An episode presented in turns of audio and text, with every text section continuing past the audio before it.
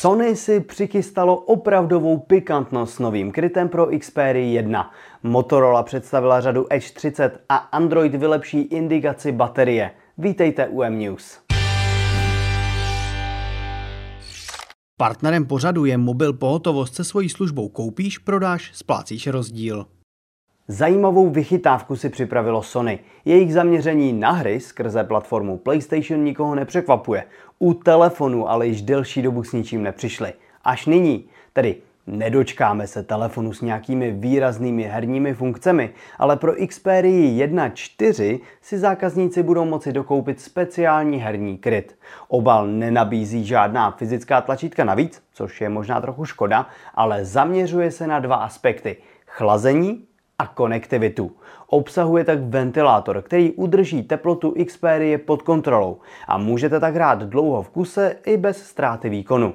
Ze spodní strany pak narazíte na několik konektorů, které byste u telefonu asi nečekali. V první řadě je to HDMI pro připojení televize nebo monitoru, dále 3,5 jack, USB-C a pozor, Klasický LAN pro stabilní internetové připojení. Kryt se začíná prodávat v Japonsku v přepočtu za 4,5 tisíce korun. Zda se obal dostane i k nám zatím není jasné a zda ho reálně někdo potřebuje taky není jasné. Své novinky v minulém týdnu představila Motorola. Řada Edge 30 má tři nové modely, které chtějí uspokojit téměř všechny. Edge 30 Neo je nejlevnější strojice a chlubí se kompaktními rozměry, pestrými barvami, krásným POLED displejem se 120 Hz, solidními foťáky a především pak bezdrátovým nabíjením.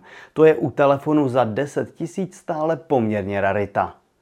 Oproti tomu Edge 30 Fusion ze střední třídy bezdrátové nabíjení bohužel nemá. Nabídne však lepší výbavu v čele se špičkovým Snapdragonem 888+.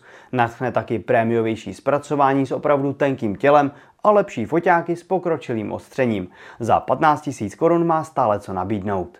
A nakonec nechybí vlajková loď, která se třeba chlubí 200 megapixelovým foťákem. A vynikající jsou i ostatní snímače. Povedl se design, avšak odolnost IP53 by jistě mohla být o něco lepší. Vše zachraňuje krásný a velký displej se 144 Hz obnovací frekvencí a vysokým jasem.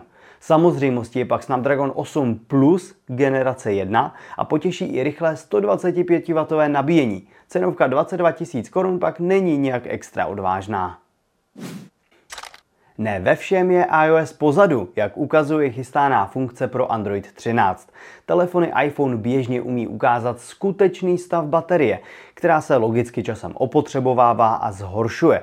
Android zatím nemá v plánu ukazovat nějaké přesné procento, ale ukáže vám trochu vágní označení stavu, třeba že je špatný. Přinese také indikaci o kondici. Baterie totiž může mít stále vysokou kapacitu, jen už nemá dostatečný prout a nezvládne pracovat pod zátěží. Podobné informace už zvládne zobrazit Samsung a brzy bychom se měli dočkat i na dalších Androidech. A nakonec si dejme jednu vzpomínkovou.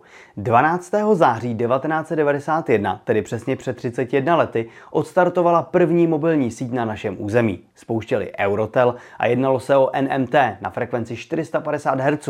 Je dobré připomenout, že telefony tehdy byly opravdu velké a jejich cena závratná. Stejně tak připojení do sítě vyšlo na desetitisíce.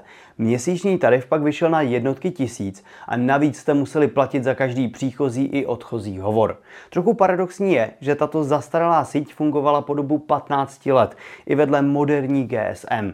Zde prostě sousloví staré dobré časy taky neplatí. A to byla všechna témata z dnešního podcastu. Pro více informací o všech dnešních novinkách navštivte mobilenet.cz. A já se na vás budu těšit u dalšího vysílání.